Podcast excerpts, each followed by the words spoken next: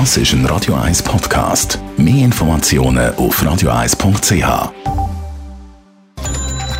Netto. Das Radio 1 Wirtschaftsmagazin für Konsumentinnen und Konsumenten wird Ihnen präsentiert von Blaser Greinicher.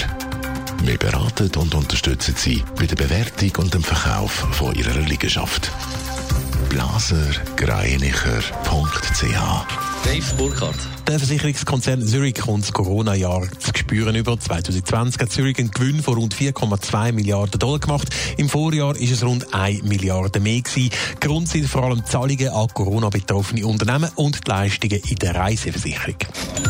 Der Fahrdienstleister Uber schließt das Jahr 2020 mit einem dicken Minus ab. Im letzten Quartal hat Uber einen Nettoverlust von fast einer Milliarde Dollar eingefahren.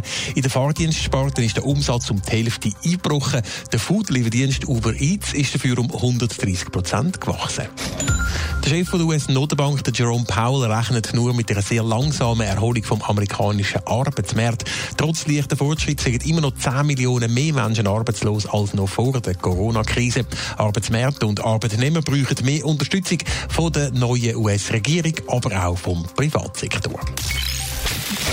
Wenn man in jungen Jahren nicht weiss, was man nach der Schule dann soll arbeiten soll, dann ist eine Schnupperlehre manchmal ja ganz hilfreich. Aber wie so vieles ist auch das mit der Schnupperlehre weg der Corona-Pandemie gar nicht so einfach, Dave Burkhardt. Viele Lehrbetriebe überlegen sich im Moment glaub, zweimal, ob sie Schnupperlehre sollen anbieten oder eben nicht. Im Januar ist es nur knapp die Hälfte von allen Schweizer Lehrbetrieben wo sich gesagt hat, mal, das bieten wir auch während der Corona-Krise an. Das, die Zahl zeigt eine neue Erhebung von der ETH Zürich und dem Lehrstellenportal Justi die am Tagi vorliegt. Als Grund, warum sie keine Schnupperlehre anbieten, haben die Unternehmen offenbar mehrheitlich die wirtschaftliche unsichere Lage und auch die Corona-Schutzmaßnahmen in den Unternehmen angegeben. Also viele Lehrstellen suchen, die finden das eine nur schwere Möglichkeit zum Schnuppern. Was sind denn die Alternativen, um sich über einen Beruf schlau zu machen? Es gibt ein paar Unternehmen, die genug Geld für die Berufsbildung noch auf der Seite haben und zum Beispiel Online-Veranstaltungen oder auch Erklärvideos anbieten.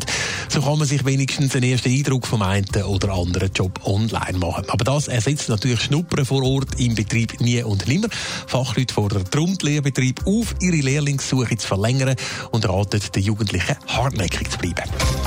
Netto, das Radio 1 Wirtschaftsmagazin für Konsumentinnen und Konsumenten.